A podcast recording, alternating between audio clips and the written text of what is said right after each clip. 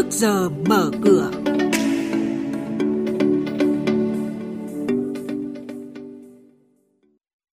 Thưa quý vị và các bạn, Ngân hàng Singapore tại Việt Nam tăng dự báo tăng trưởng GDP năm 2022 của Việt Nam ở mức 8,2%. Ủy ban chứng khoán nhà nước cảnh báo rủi ro từ hàng loạt website và app giao dịch có dấu hiệu huy động vốn nhưng chưa được cấp phép. Những thông tin này và một số hoạt động đầu tư tài chính đáng chú ý khác sẽ được các biên tập viên Bảo Ngọc và Hương Giang cập nhật cùng quý vị và các bạn trong bản tin trước giờ mở cửa ngày hôm nay. Thưa quý vị và các bạn, Ngân hàng Singapore UOB tại Việt Nam vừa công bố báo cáo tăng trưởng kinh tế Việt Nam với nhận định tích cực. Ngân hàng này đánh giá với mức tăng 8,8% trong 9 tháng đầu năm so với cùng kỳ, dự báo tăng trưởng cả năm của Việt Nam có thể đạt 8,2%, tiếp tục tăng so với mức dự báo 7% trước đó. Tuy nhiên, UOB Việt Nam cũng lưu ý áp lực gia tăng lạm phát vẫn hiện hữu và cần tiếp tục được kiểm soát tốt Tại họp báo quý 3 vừa qua của Bộ Tài chính, ông Nguyễn Văn Truyền, Phó Cục trưởng Cục Quản lý giá cũng nhận định sức ép lạm phát cuối năm là có nhưng không quá lo ngại. Cái sự kiên định trong chủ trương điều hành của nhà nước giữ ổn định kinh tế vĩ mô, kiểm soát lạm phát của chính phủ và cùng với các chính sách như là miễn giảm thuế rồi phí thì à, cũng làm giảm cái áp lực tăng giá.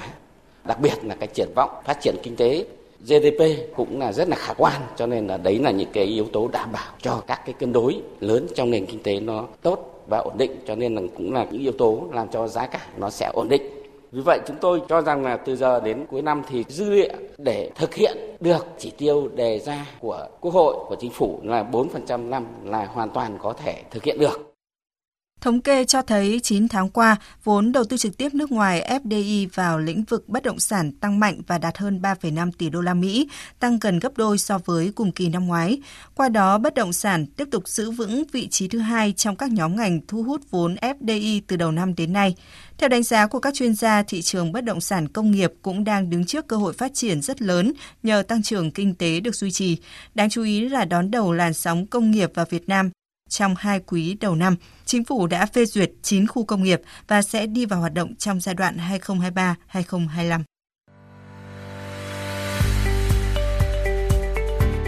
Quý vị và các bạn đang nghe chuyên mục Trước giờ mở cửa.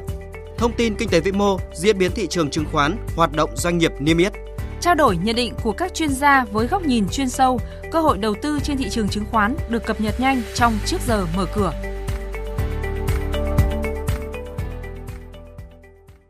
Thưa quý vị và các bạn, Ủy ban Chứng khoán Nhà nước vừa thông tin cảnh báo về hàng loạt website và app giao dịch có dấu hiệu hoạt động quản lý quỹ và quản lý danh mục đầu tư chứng khoán nhưng chưa được cấp phép. Đặc biệt có hàng loạt app giao dịch khá quen tai với nhà đầu tư đã được nêu tên như là Patient Invest, FinHay, Tcop, Infina, các app này huy động vốn của nhà đầu tư dưới hình thức hợp đồng hợp tác kinh doanh có dấu hiệu hoạt động quản lý quỹ và quản lý danh mục đầu tư chứng khoán mà không được Ủy ban chứng khoán nhà nước cấp phép, quản lý và giám sát theo quy định của pháp luật chứng khoán. Do đó, nhà đầu tư phải tự chịu trách nhiệm với các rủi ro phát sinh và không được pháp luật bảo vệ quyền và lợi ích khi có tranh chấp xảy ra.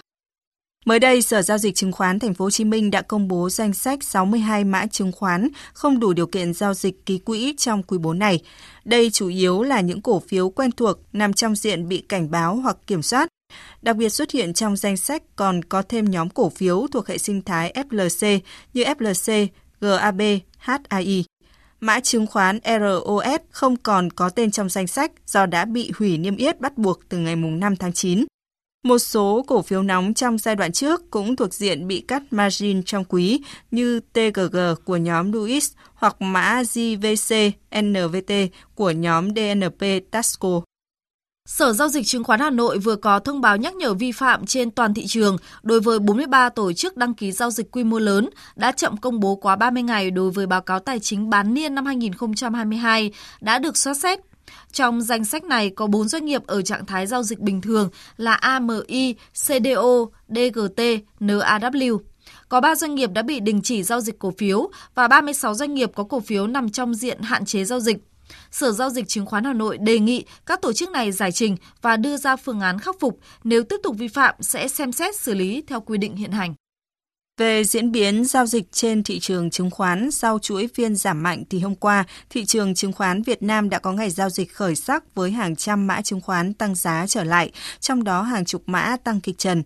Trong các mã tăng trần, PVD là mã có thanh khoản tốt nhất với gần 10 triệu đơn vị, tiếp đến là DXG, VCI. Trên sàn niêm yết Hà Nội, PVS và SHS là hai mã có thanh khoản tốt nhất với hơn 6 triệu đơn vị mỗi mã. Với kết quả đóng cửa hôm qua, thị trường chứng khoán nước ta sẽ mở cửa giao dịch sáng nay với VN Index khởi động từ 1.104,26 điểm. HNX Index bắt đầu từ 242,12 điểm, còn Upcom Index là 83,79 điểm.